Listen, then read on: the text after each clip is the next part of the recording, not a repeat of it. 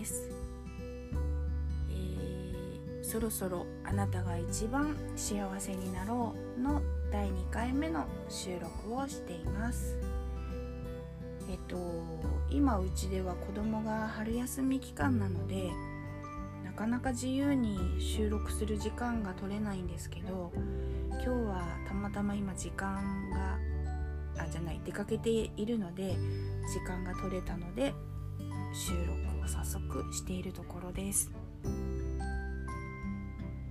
今日お話ししたいと思っていたテーマが感謝っていうことなんですけど、ついこの前友人と話をする機会があったんですけど、その時にその友人が私家族から感謝されたいんだよねっていうことを言ってたんですよね。で、今までは家族なんだからそういったありがとうとか感謝してるよっていうような言葉がなくても当たり前だっていうふうに思っていろいろやってきてたって言うんですけど、でも最近ではそうではないっていうふうに思ってきたみたいで、やっぱりちゃんと自分のやってることに対して感謝されたいっていう思いが内側から湧き上がってきてるんだよねっていうことを話してて、で今そういう課題と向き合ってるところなんだっていうことを言ってたんですけど、その話を聞きながら 2,3 年前に私の夫もその感謝っていうことに関してちょっとこうイライラするような出来事があったっていうようなことを話していて怒ってたなっていうのを思い出して、でそれとちょっとこう重ね合わせながら聞いてたんですけど、その夫がその感謝っていうことに対してすごくイライラして怒ってたっていう出来事なんですけど、私の住んでる地域が冬は雪が降るところに住んでるんですけど、朝車通勤している人なんかは職場の駐車場に停めて仕事が終わって帰る時には車が雪で埋まってしまってるっていうようなことは真冬の期間は結構あったりすることなんですけど、ある日というかその日たまたま夫が仕事が終わって外に出たら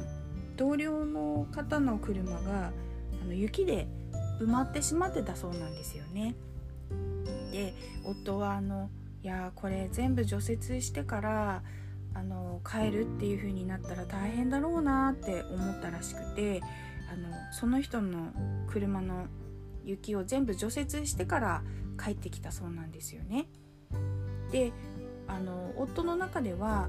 もう次の日職場に行ったらその同僚の人がいや昨日助かったよありがとうっていう風に言っ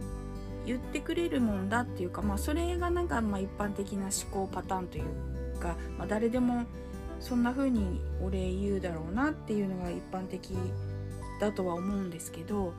翌日職場に行ったらその同僚がありがとうの一言もなければ除雪してくれたんだねとかそういうの一切なくて何にも触れてこなかったっていうことで、すごく夫が怒ってイライラして私にその愚痴って話をしていたんですけど、でそこの部分をもしもうちょっと深く自分の心の内側を見るっていう観点から見てみた時にどんな風に私だったら捉えるかなっていう風に思って聞いてたんですけど、どんな風に捉えてみるかなっていうと、もしかしたらもうこれはもうほとんどの確率でないと思うんですけど、その同僚の人はいやなんだよ俺雪の除雪するのすっごい好きなんだよね、もう仕事が終わってもヘドヘドでも雪除雪するの楽しみでしょうがないのに何あいつ俺の雪の楽しみ奪ってんだよみたいに思ってるかもしれないっていう確率を思った時に、やっぱり相手側の思いっていうのは何があるかは全くやっぱりこちら側にはわからないっていうのがありますよね。どんなにいいことをしたっていうふうに思ったとしても、相手がどんな風なものを事情であったり思いがあって、なんかそこがうまく想像通りに結びつくかどうかっていうのはもう本当にわからないっていう部分がありますよね。だから何かやっぱり自分発信で物事をやるっていう時に一番いいのは自分がどれだけ楽しいかっていう、自分がどれだけ本当に楽しかったっていう思いでそのことができるかっていう部分一択なんじゃないんだろうかっていうふうに思うぐらい私の中ではちょっとそういったところがあるんですけど、雪をその同僚の方の車の雪跳ねをしてあげるっていうことに対しても自分がその雪跳ねをしてあげることでどれだけ自分が楽しいかっていうところに重きを置くっていうかで、相手の人が、雪跳ねをされてくっそーとか思うような人ってあんまりいないと思うので、その同僚の人のように、無視っていうか無反応というか、そういう人はいてもなんで雪跳ねしやがってこの野郎余計なことしてみたいな人はあんまりほとんどいないと思うので、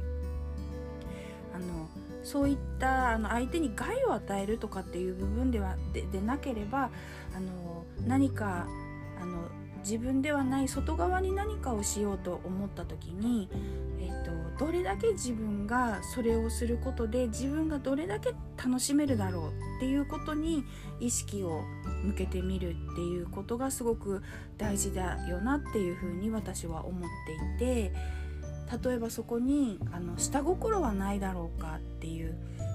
どれだけ相手から感謝されるだろうとか、これをすることで相手がっていうその何かを相手からもらおうっていう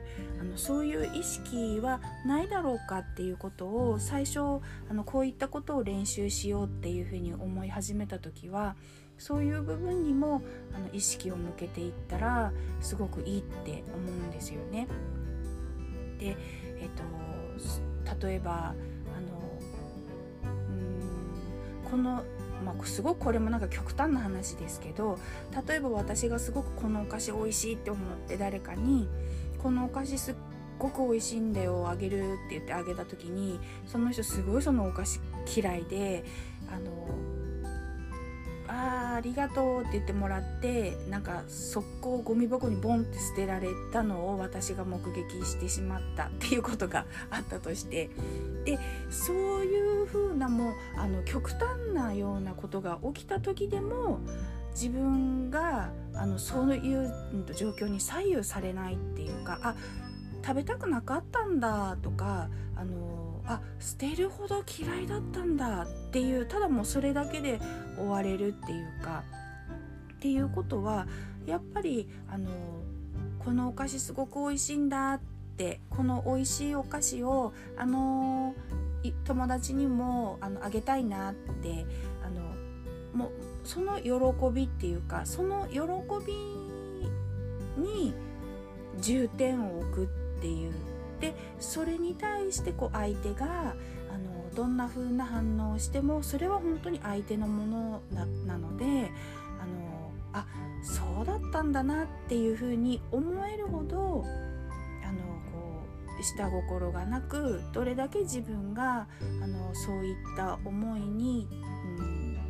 自分自身を楽しめるかっていうか、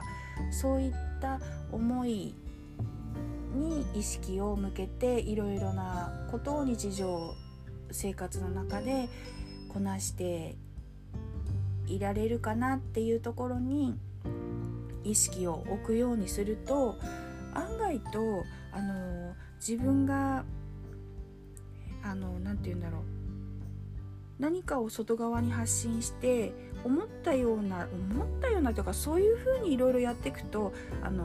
思ったような反応が返ってこなかったって思うようなこともあんまりなくなっていってしまうので、こう反応しなくなってくるんですけど、周りのことに。だからちょっとなんとも周りの反応が変だった時にっていうのもなくなってくるんですけど、とにかく周りの反応がどんなんであっても揺るぎない自分っていうのが出来上がってくるんですよね。だから人から感謝されたいっていう風な思いがあったり、人から自分が思ったような反応をされたいっていう思いがあって苦しい思いをしているっていうことが長年あるとしたら、自分が自分のためにどれだけ楽しんでるんだろうっていうことに目を向けるっていうことと、自分がやっぱり何かをするときに見返りっていうか下心っていうものをやっぱりどれだけ持っていて、相手からそれをもらいたいって思ってるんだろうかっていうところに少し意識を向けてみると結構楽になっていく、そこを自分の中で見出していくっていういろんなきっかけになっていったりするんですよね。だから感謝されたいっていう思いがもし自分の中で苦しみとしてうごめいているっていうか、こうぐるぐる苦しみとしてずっと解決されないで、何かもやもやとして残っている時にはそういったものの見方とかそういった受け取り方っていうのを少しこう紙に書き出してみるとか、いろいろ自分のあった方法で行動に移してみるとちっちゃなきっかけがすごく大きな自分の内側の範囲に波及していったりするので、やってみたらすごくいいなっていうふうに思います。ちょっとなんかうまく話せるかなと思って話をしてみたんですけど、どうでしたでしょうかね。またこれからたくさん3回4回って回を重ねていくうちに上手にこういったことも話せるようになってったらいいなって思いながら今回も、この、お話のまま発信したいと思います。それではまた次回に。ありがとうございました。